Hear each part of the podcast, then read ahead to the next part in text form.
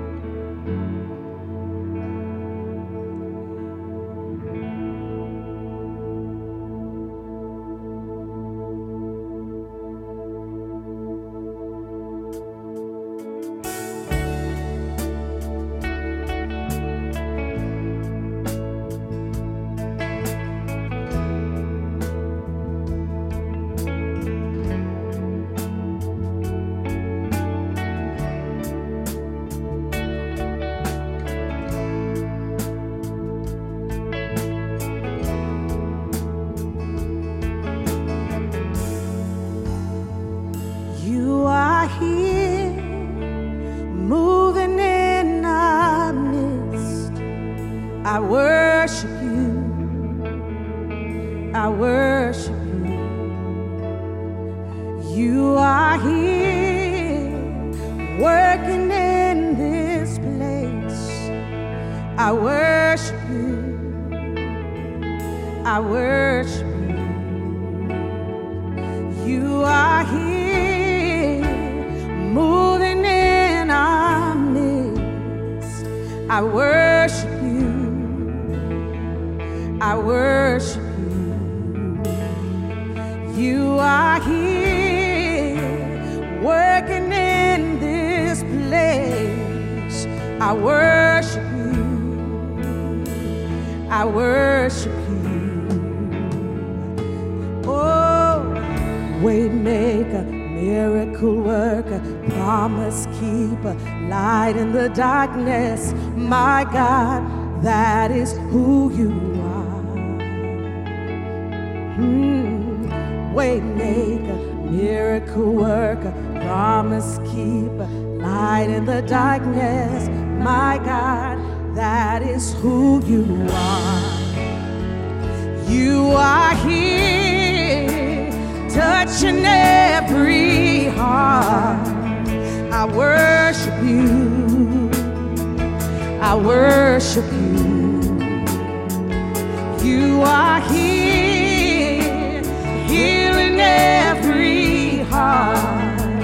I worship you, oh yes, I worship you. You are here, turning lives around. I worship you, I worship you. You are here.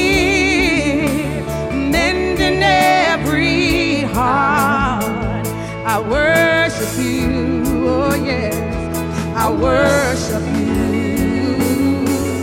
Oh, waymaker, miracle worker, promise keeper, light in the darkness. My God, that is who you are. Oh, you are waymaker, miracle worker, promise keeper, light in the darkness. My God, that is who you are. Waymaker, miracle worker, promise keeper, light in the darkness. My God, that is who you are. Waymaker, miracle worker, promise keeper, light in the darkness. My God, that is who you are. Yes, that is who you are. That is who you are. That is who you are. That is who you are. That is who you are. That is who you are. That is who you are. That is who you are. Waymaker, miracle worker, promise keeper, light in the darkness. My God, that is who you are. Oh, waymaker, miracle worker, promise keeper, light in the darkness. My God, that is who you are. Yeah. Even when I don't see it, you're working. Yes.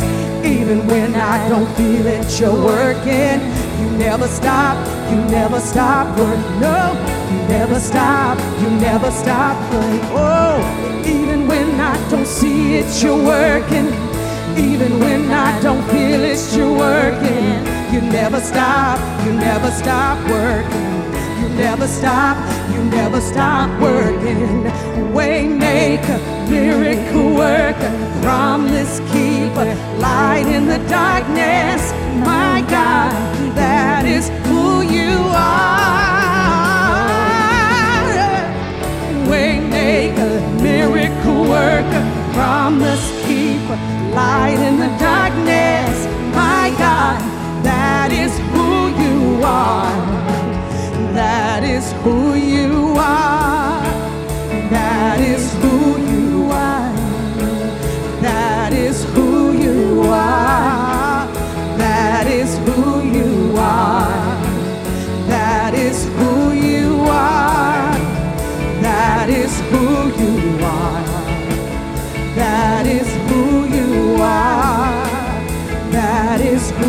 you are.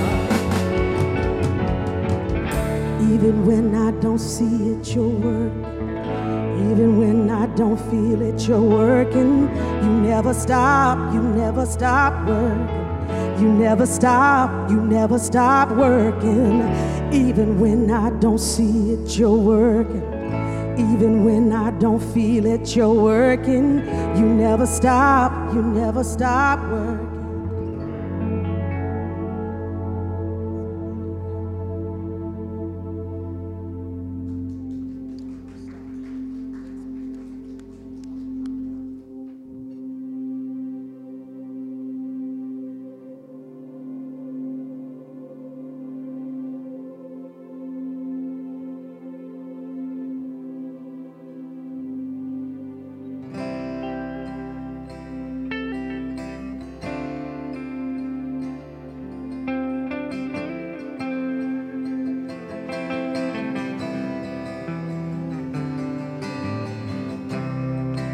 Your love is devoted, like a ring of solid gold, like a vow that is tested, like a covenant of old. Your love is enduring through the winter rain and beyond the horizon. With mercy for today, faithful you have been, and faithful you will be. You pledge yourself to me, and it's why I sing your praise will ever be on my lips, ever be on my lips. Your praise will ever be on my lips, ever be on my lips. Your praise will ever be on my lips, ever be on my lips. Your praise will ever be on my lips, ever be on my lips.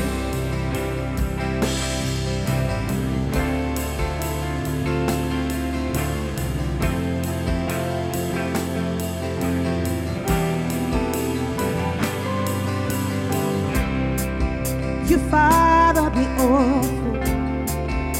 Your kindness makes us whole. You shoulder our weakness, and your strength becomes our own.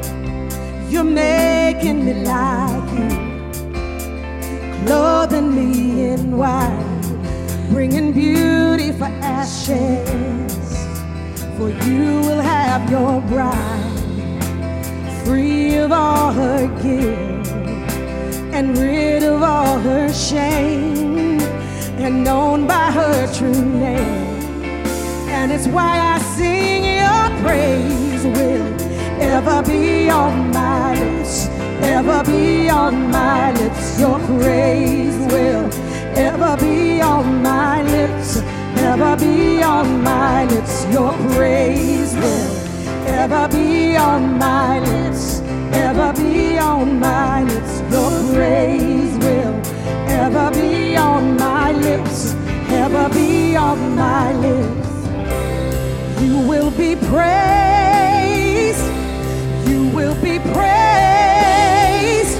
With angels and saints we sing, worthy are you, Lord. You will be praised, you will be praised. With angels and saints we sing, worthy are you, Lord. You will be praised, you will be praised. With angels and saints we sing, worthy are you, Lord. You will be praised, you will be praised. With angels and saints we sing, worthy are you, Lord.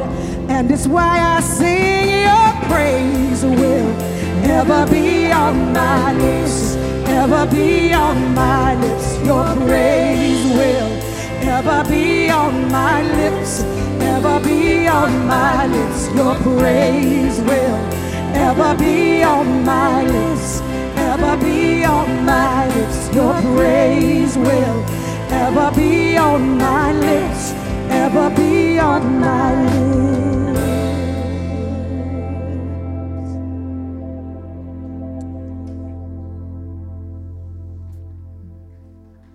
You may be seated.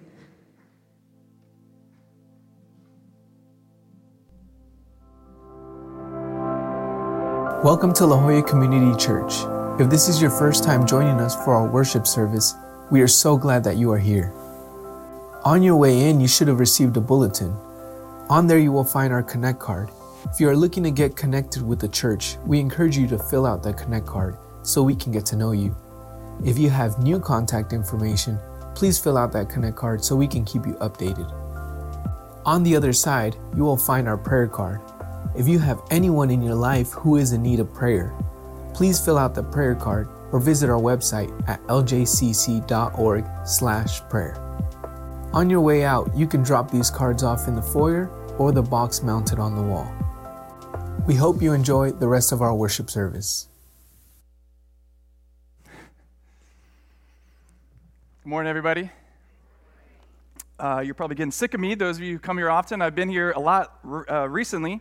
Steve's out of I think he's out of town. I don't know what he's doing today. He was sick a couple weeks ago, and I filled in for him then, but he's, I think, officially out of town, hopefully having a nice summer break, which, happy summer, happy 4th of July, 2nd of July. We're almost there. It really marks the summer for many of us, and so many memories, obviously, for many of us growing up on a great holiday. So I wish you and your family the best on this holiday, long holiday weekend. For us, summer is marked oftentimes by our kids' schedules, and tonight one of our kids, our middle kid, she's our older daughter, gets home from camp. She's been at a Young Life camp for the past 5 days up in Woodleaf, which is, if you haven't been by bus, which I have, it's a 13-hour bus ride from San Diego, which I did not know the first time I went a few years ago. I thought, I don't know, 3 or 4 hours? How bad could it be? And the day before, I took my son, when his first time at camp when he was in 6th grade, I was one of the volunteer leaders. And I don't know why, usually I'm pretty good at knowing what I'm getting into, and I like to know the schedule of things. The day before, I found out that we're meeting at the bus at 2:30 a.m. And I was like, man, we must be getting to camp early. And then someone says, you know how far it is. It's like 3 hours past Sacramento. I'm like, Sacramento, California? It's way, way up there. And because I'm a good dad, I went. I was actually locked in. I had to go. And it was interesting, my experience being up there with my son, our oldest kid at that point, his first time away, even though he really wasn't that far away because I was there. He had a really terrible week. As I would kind of check in with my wife, How's he doing? I kept saying, I think he's having a rotten time, honestly. And it's interesting, I'll kind of fill in the story there in a second. He was giving his younger sister a pep talk. It was actually a very rare kind of nice moment between two teenage siblings the other day before she left, because she was expressing how she didn't really want to go, and there's some friend issues that she was worried about. And my son turned to her and said, Grace, you're going to have the best week of your life. This is the absolute best camp. And I watched this like really sweet moment happen, and then I kind of looked at him like, really? And I didn't say anything because, again, I was there the entire time. He had an awful week. Every day for the first 4 days, he would not really participate. There was another young, at the time he was a 6th grader, and it was a 6th through 8th grade camp. He was one of the youngest ones for sure. And he found another young kid, was turned into his buddy, and they kind of just did their own thing most of the week. And they, of course, were invited to all the games and activities and all the events, but they just kind of kept staying by themselves, which is kind of out of character for him. And there was, I think the third day, the big thing on the calendar that the leaders know but the kids don't know is that day was going to be the mud pit day. Now, I don't know if you've ever experienced a mud pit, but it is exactly what you would imagine a mud pit being. A giant field where for hours someone stands there with a hose and turns the dirt into mud. And then imagine 450 middle school kids jumping into it. That's it. And my son, right before, about an hour beforehand, stepped on a bee. And I saw him across the camp, and he's kind of like hobbling, and I could tell he's upset. Again, he's the sixth grade boy amongst a bunch of these older kids, especially there's like, 20 or 25 eighth grade boys that are in our cabin with him. And so it's this moment for being a dad, obviously. And I go up to him, and he is very allergic to bees. Not to the point of like emergency, but pretty close. He's been stung way more times than anybody should. And I see him, and I know what has happened. And we take him to the nurse, and as we're doing that, all the kids are going to get changed into what we've been told, wear the worst outfit you have that you don't mind throwing away. And I know what's coming. He doesn't, and he's very, very upset, very much in pain. His foot swells about 3 times the size. And then all the boys come in to check on him. Now, if you can kind of imagine, like, the boy who just got stung by a bee, who's in a lot of pain, and all the other older boys coming in to give him, like, a pep talk, just imagine kind of the anxiety and the stress of that moment. And I'm the dad trying to navigate this, whispering in his ear, hey, buddy, it's okay if you don't do this. And then all the boys are like, come on, Gil, you could do it. Let's go. You could do it. Like, we'll carry you. And then he ends up going down, walking. It's about a half-mile walk, and he's in a lot of pain. And when no one's looking, I can tell he's getting upset. He's starting to cry. And I'm now, now I'm in full dad mode. I'm not the volunteer hanging out with kids. I'm in dad mode, making sure he's okay. And the entire time for the mud pit, there's a few times where he got in and then kind of got back out and just was intense pain all over his face. Now he's climbing through mud with this very swollen foot.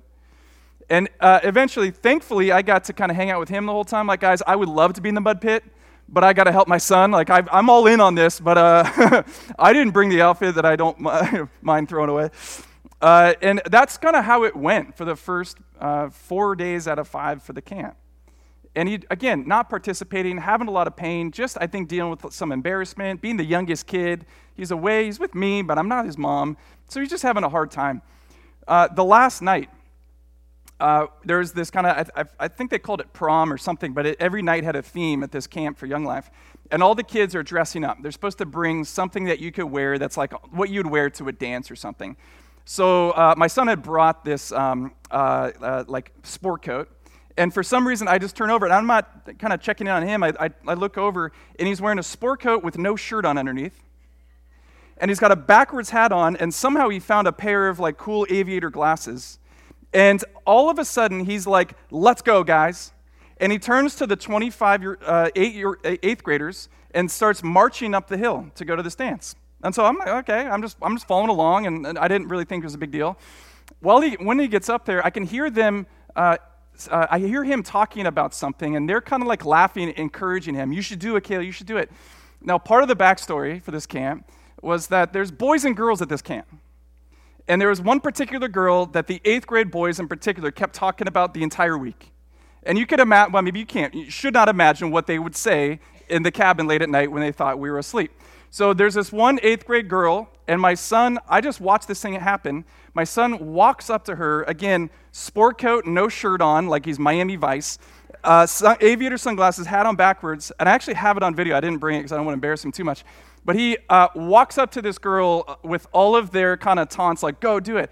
And he walks up to her, and I found out later what he said. He goes, hi, all my friends want me to come and ask you if you have a boyfriend, and please don't be mad. And I see her, I'm like 100 yards away, and I see her just be like, oh, so sweet. And she goes, and then he turns around, fully rejected. Because he tells me later, she says, I do have a boyfriend, sorry. And he walks back, and I see him with his arms down, and then all of a sudden he puts his arms up to all the guys, and they just start cheering, and they pick him up and carry him into dinner like that. And now, 3 or 4 years later, he calls that the best week of his life. I didn't want to ruin and spoiler, like, hey, buddy, it wasn't the best week of your life. You had a horrible time, except for some reason, he managed to come to his senses in that moment and do something that you would see on a high school movie. And he became this legend for the next 24 hours. The older kids, I still know some of these boys, they still talk about that moment. I don't know what happened to him. I asked him, what got into you? And I remember him saying, I just didn't want to leave the week the way it was. I wanted the week to be different. I wanted it to be the best week of my life. Now, in reality, he got rejected by the hottest girl in camp. That's what happened. He doesn't remember it that way, though. He remembers it as the best week of his life. What we're going to talk about today is rejection. Isn't that fun? Failure, setbacks, roadblocks, struggles, challenges, pain, trauma, these things that we all go through in life. And what we're going to try to zero in on is how do we respond to those situations? Because there's something about our perspective.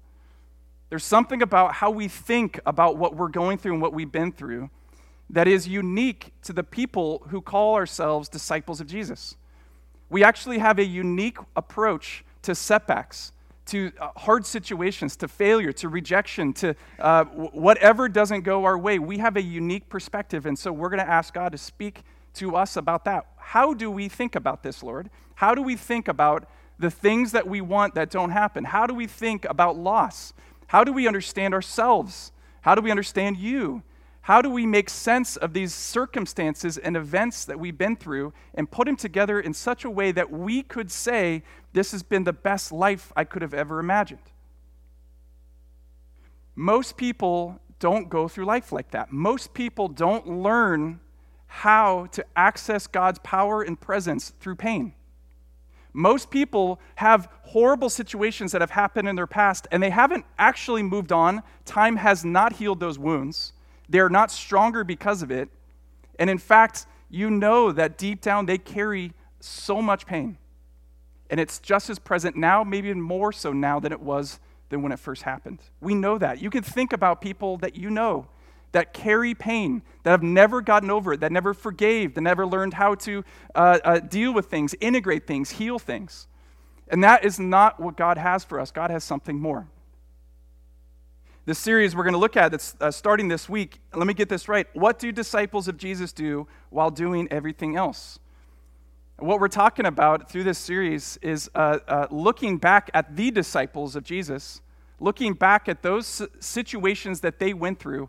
What did they learn about how to interact with God? Because all of those disciples went through horrible things, and yet they maintained a faith in God, an optimistic outlook and perspective that God was good, God was real, God was powerful and present and available to us just as much, even maybe even more so through pain and hardship and struggle.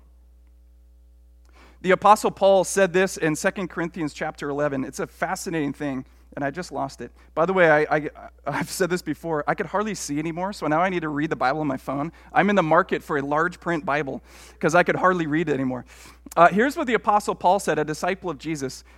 5 times I received from the Jews the 40 lashes minus 1. Do the math, that's 39 lashes. That's a form of punishment where the assumption was if somebody was lash whipped 40 times, it would cause death. So, and that's kind of maybe some surgeon general back in ancient Israel said that. So they all knew if you don't whip somebody 40 times, that'll kill him. If you really want to punish him, do it 40 minus 1, 39 times, and it'll be on the brink of death. It'll be awful. He got that 5 times.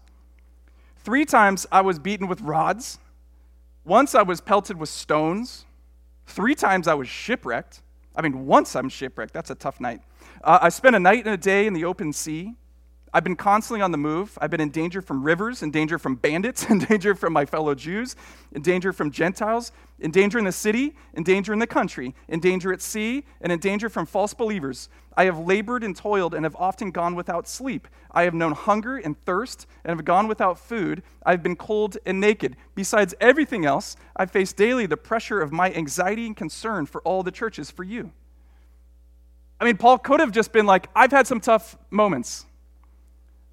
He could have just kind of wrapped it up and said, yada, yada, yada, I still trust God. He didn't say that. In this particular passage, he goes into great depth and no exaggeration of how much pain and turmoil and suffering he's experienced. And he was the guy who would say, consider it pure joy when you go through stuff like that. And we have to ask ourselves, is he nuts? Like literally, like if you knew somebody who went through so much pain, so much hardship, been shipwrecked, not once, but 3 times, been beaten, been without sleep, and they said, no, it's good, I trust God more, you would have to actually like reconsider their sanity. I wouldn't at face value trust someone who would say that. So what is the secret that he understands? What is it that he knows? And what we're going to kind of go through this morning, just for a few minutes, is a chance for all of us to reconsider the moments, the experiences, the circumstances that have been particularly painful in our own lives, in your life. In a few minutes, I'm going to lead us all in a form of prayer and reflection to ask God to help us reconsider and remember some of those things that we've been through. Because the disciples learned something. They learned a secret. It was something about perspective, but it was also about their deep bond and relationship to the presence of Jesus that allowed them to think this way, to talk like this, to interpret things this way, to actually become stronger, better, closer. And so with that, would you pray with me as we ask God to speak to us? God, we all go through hard things. You know that. And so often, you don't spare us from these hardships, from failure, from rejection, from pain, from loss. And yet, you talk about being with us. You talk about and give us great hope that we could do things differently. And yet, so often, our experience is not that. We don't feel like we triumph through hard things. We feel like we get crushed. And I pray, God, that you would help us to reconsider some of the stuff that we've been through, that you would help us to figure out how to interact with you, how to access you, especially when we're going through deep things. And I know for many of us, there are painful memories, events, people from our past that are tucked away in dark corners. And we've done quite a bit of work to avoid that pain, to escape that pain, to get away from it. And somehow, Lord, you're the one who leads us and guides us back to those places, not for more punishment, not for more pain, but so that you can do your work to transform it. So help us, God, help us to think about our lives the way you would. We pray this in your name. Amen. I was trying to think of illustrations of people that I know who've been really transformed by pain with God. I've been trying to think of it, and I thought of many experiences that I've been through that I've learned later on in life how to invite God in. I spent a few years, every day for a few years, reading through the Psalms. I just had this value for reading Scripture every day, and I just kept returning to the Psalms. It was a particularly painful season, lots of hard things going on for a few years, and I just was drawn to the Psalms. Sometimes people ask, like, where do I go in the Bible? It's so overwhelming, especially to try to understand how to interact with God. Psalms have been a source for me that might be a source for you too. What I've seen in the Psalms, these people writing songs and poetry, and expressing these really painful situations they've been through. And there's a bunch of them, like over 70 of them, out of 150 Psalms, that are actually pretty negative if you read them. It's like, if I was doing a branding audit of God in the Bible, I would say, hey, let's go search the messages out there in the world that are kind of negative, like the negative critiques, the Yelp reviews that are 1 star. And let's figure out if we can kind of like scrub that a little bit. But if you look in the Psalms, you see complaint after complaint at God over painful things people have been through. Where were you, God? I didn't see you, God. You're not powerful anymore, God, like over and over and over again. And so after a while, I started to ask the question, why, if I believe, which I do, that God allowed these particular passages chosen intentionally to be in there, why would he pick those things in there? And it seems like the difference to me is he wanted them in there because he wanted to give us an example, a template of what it looks like to be faithful. People who are trying to avoid pain and avoid themselves and avoid God don't talk to God about anything. They actually try to avoid it at all costs. They try to stuff it away. They try to pretend like it doesn't exist. They try to wrap it up in like little pithy sayings, and they don't talk to God about things because if they were, it would be too overwhelming. There'd be so much pain. There'd be so much emotion, and that can be kind of like going too close to the flame, and so they just avoid it. But in the Psalms, you see writer after writer talking about these situations to God. And many of them, not all of them, but many of them, as they write it, we don't know if they wrote it in a moment or years, but you see the progression is in these poems and these songs of somebody dealing with pain, talking at God, sometimes yelling at God, and then eventually getting to the place, but you, God, are with me. But you, God, are still good. But you, God, are powerful. And I see this template of invitation, of true resilience coming through the path of bringing these situations to God, inviting God in, being honest with him about our deep emotions. I was trying to think of, many experiences that I've had, but I was thinking about my wife quite a bit. We have 3 kids, but her pregnancies were particularly unique. And everyone, I think it's fascinating to hear pregnancy stories, labor stories. Everyone's got an interesting, it's, I think, the most miraculous, amazing thing in the world. So hearing people's stories are powerful. But there's no way that she should have kept trying to have babies. You guys have heard of kidney stones, right? She and every pregnancy also had kidney stones. I forget what it's called, but some condition where she was stricken at some point with intense pain, and her kidneys would overdevelop calcium or whatever, and these deposits of kidney stones. And the great debate has always been, what's worse, a guy with kidney stones or a woman in labor? And she's like, oh, they both suck. They're both awful. They're both terrible. She had to have a stent placed once in surgery, which I didn't know this, but when you're pregnant, they can't put you under for anesthesia. They give you an epidural, and so you have to be awake during surgery. So she's been through intense pain, particularly in our second baby with Grace. There was one night where she was out one night, and it was a real weird experience for me. If you ever read the book, The Shack, it's this story about a man who loses tragically his daughter. And I was reading this book, The Shack. My wife was out, 6 months pregnant. I was home with the baby, and it was kind of a rare night for her to be out. 6 months pregnant, also with a little 2-year-old. But she was with her college friends, and someone's birthday. And none of our friends had kids yet, so they were like, let's go downtown. And my wife's like, serious? And we live in Rancho Bernardo. So she was, long story short, out for a few hours. And I'm at home reading this book, The Shack, and just like reading this story of loss and trauma and pain. And I think it was one of the first times I'm like, I hope she's okay. I just had this weird sense. I'm like, I hope my wife's okay. And I no joke, no exaggeration, right then my phone rings from her, and I answer it, and she's screaming for help. Screaming at the top of her lungs for help. And it was just one of the most surreal moments. She had come home, saw the side garage door open, went to the garage, and there was a piece of lumber that had fallen, and she tripped and fell. And what we found out a few hours later is that it was a spiral fracture of her ankle bone, which is a bad break, and 6 months pregnant.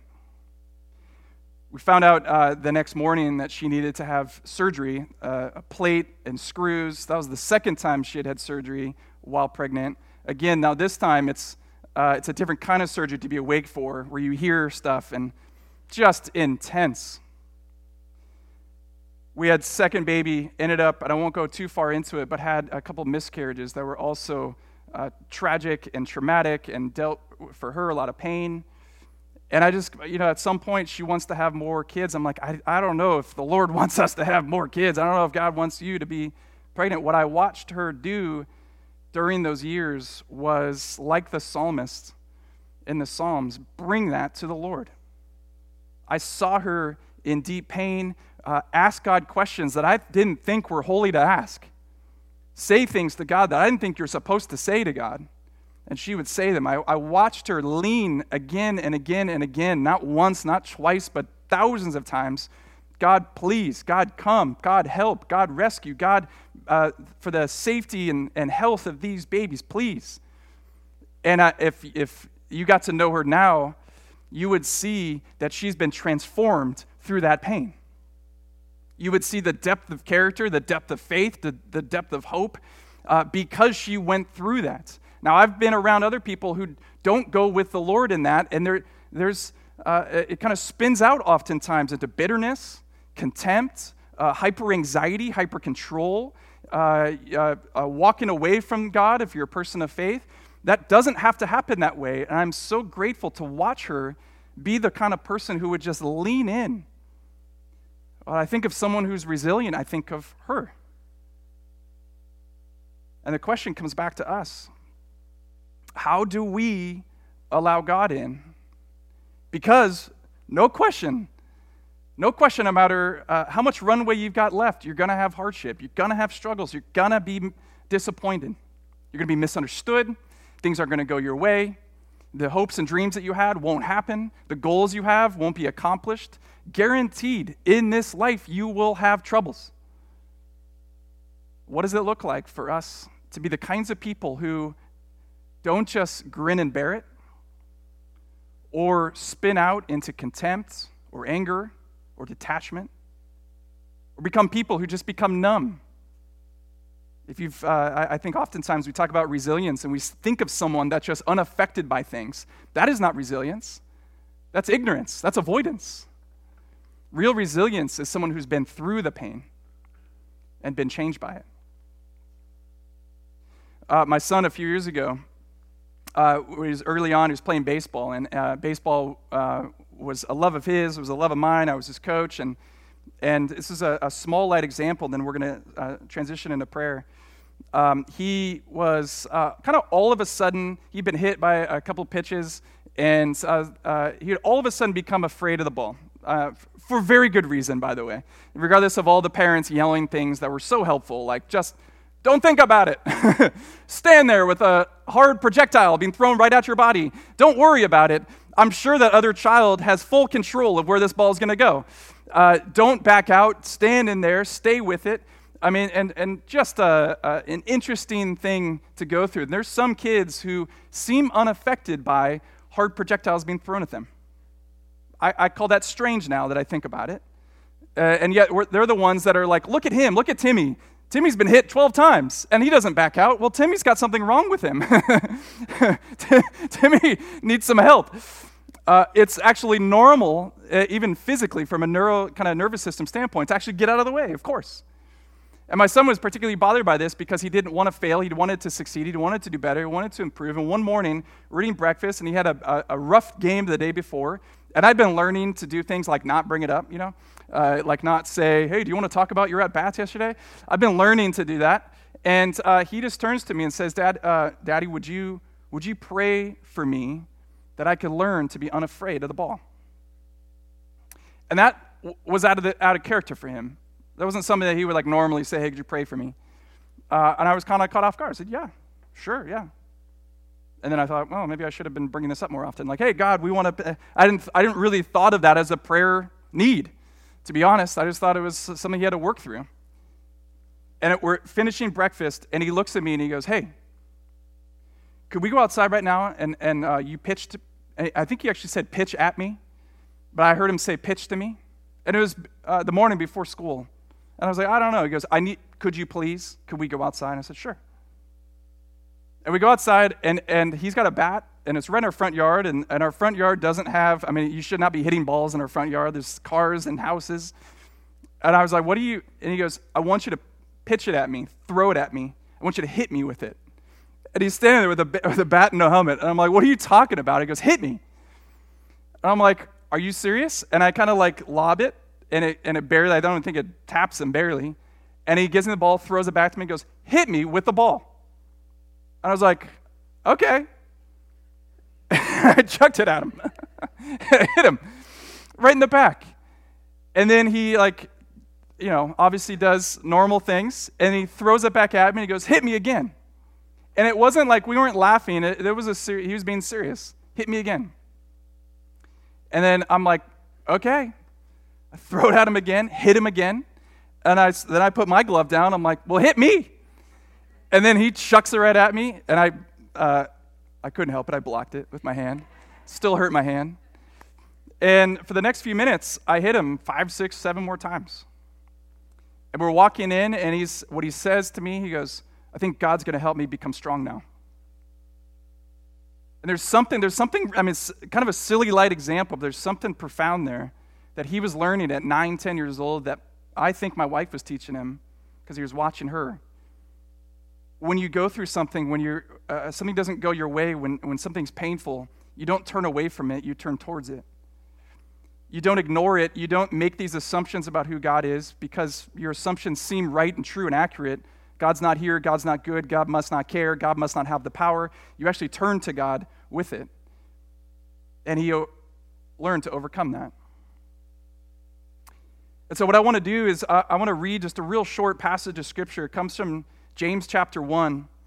And I'm going to read it three times. And between each time, and as I read it, I hope that we could be in a prayerful kind of vibe, reflective vibe. I'm going to read it three times relatively slowly and give us what we don't normally do in a space like this. Give us just a few moments between each reading of quiet, of reflection, of silence, for you to invite God into some of the stuff that might be coming up. And I trust that the Holy Spirit, that if you fear a few weeks ago, we talked about the Holy Spirit coming alongside us as a counselor to remind us of the past.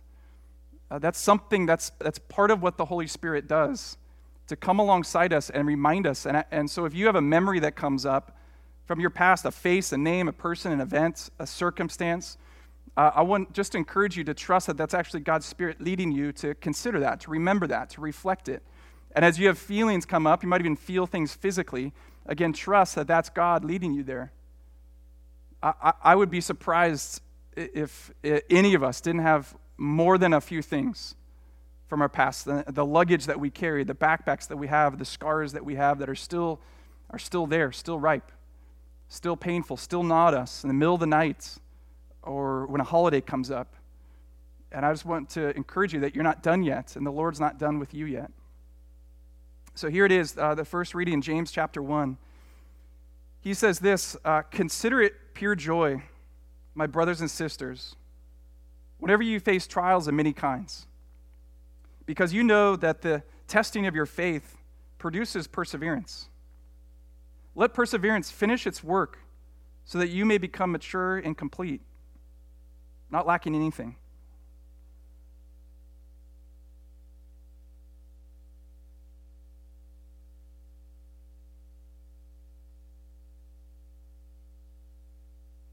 I'm going to read that again, and this time as I read it, you might just notice a word or a phrase that kind of sticks out to you and rings in your ears or in your heart. I'd just encourage you to stick with that. Stay with that word. Maybe even repeat it a few times inside your mind. Consider it pure joy, my brothers and sisters, whenever you face trials of many kinds, because you know that the testing of your faith produces perseverance. Let perseverance finish its work so that you may become mature and complete, not lacking anything.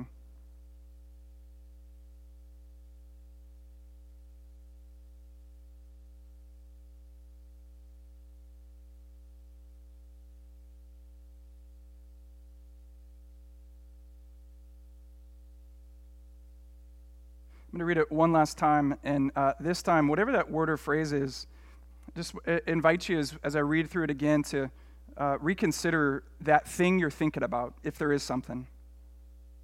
That memory, that face, that name, that event, that circumstance. And take that word and invite God to give you something with that, to help you understand it. Maybe even an invitation that God has for you. Consider it pure joy, my brothers and sisters, whenever you face trials of many kinds, because you know that the testing of your faith produces perseverance. Let perseverance finish its work so that you may become mature and complete, not lacking anything.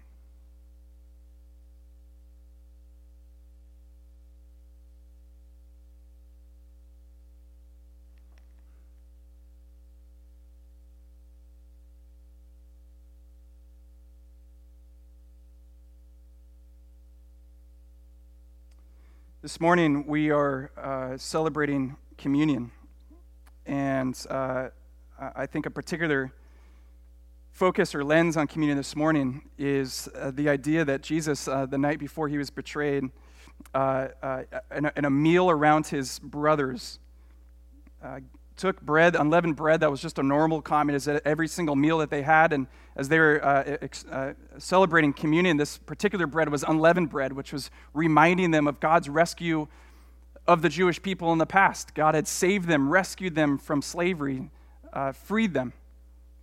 And as he did at that meal, he took the bread and blessed it and broke it in front of them And he said this, "This is my body, which is given for you. Do this in remembrance of me." This idea that he knew what was about to happen. He knew what he was going to step into. He wasn't avoiding pain. He was going straight into it.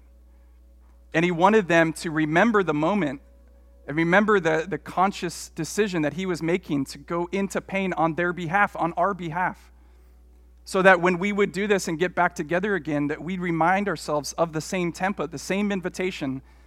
It wasn't just for Jesus, it's for us. To go straight into the pain with God's power, with God's presence. And later on the meal, he took the cup and he said this as he blessed it, "This cup is the new covenant between God and his people, an agreement confirmed with my blood, which is poured out as a sacrifice for you." He chose to suffer. He chose to walk into it, not so that when we go through hard things, we could avoid it or escape it, so that we could go there as well, and we would know that he is there with us. So as we come to communion and come to the table this morning, what I would encourage you to do is bring that pain that you carry, bring that awful circumstance that you've been through. Bring that to God. Tell him about it. Talk to him about it. Invite him into it and see what God's Spirit will do. God, we pray that you would help us to have the same courage that you had, the same perspective, to believe the same things about you that Jesus did, that you were good, that you were real, that you were with us, that your power is accessible, and that you will turn all bad things into good. So we bring ourselves to you. We bring our painful events. We bring our pain to you, and ask that you would have your way with us.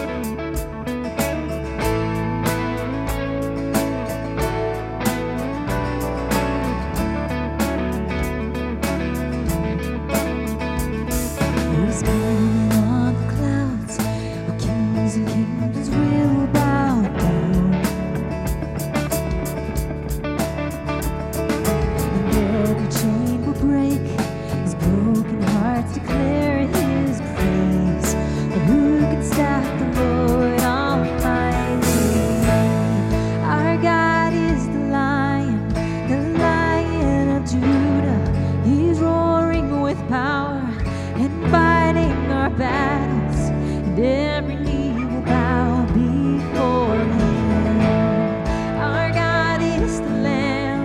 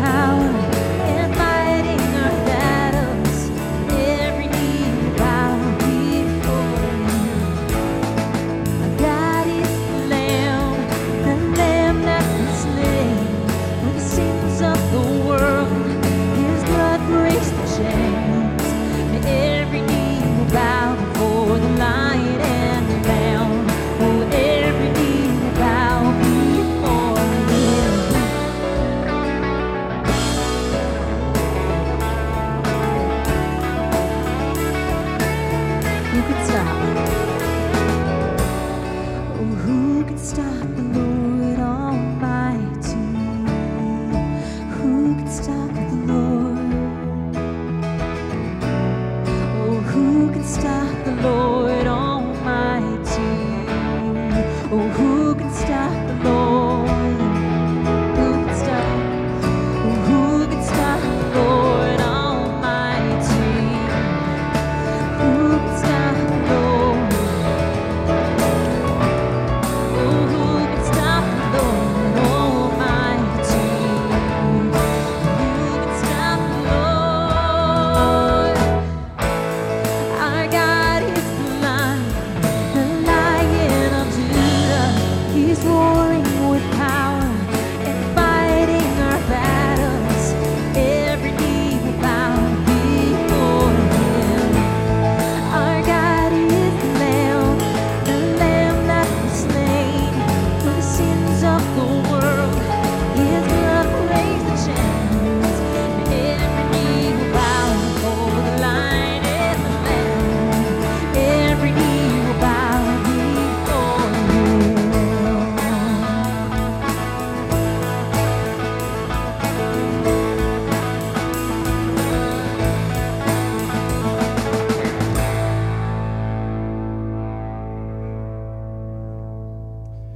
Well, in light of the content message this morning and in light of Independence Day, just want to remind you that it is for freedom that Christ has set you free. So stand firm then and do not allow yourself to be burdened again by a yoke of slavery. In the name of the Father and the Son and the Holy Spirit. Amen.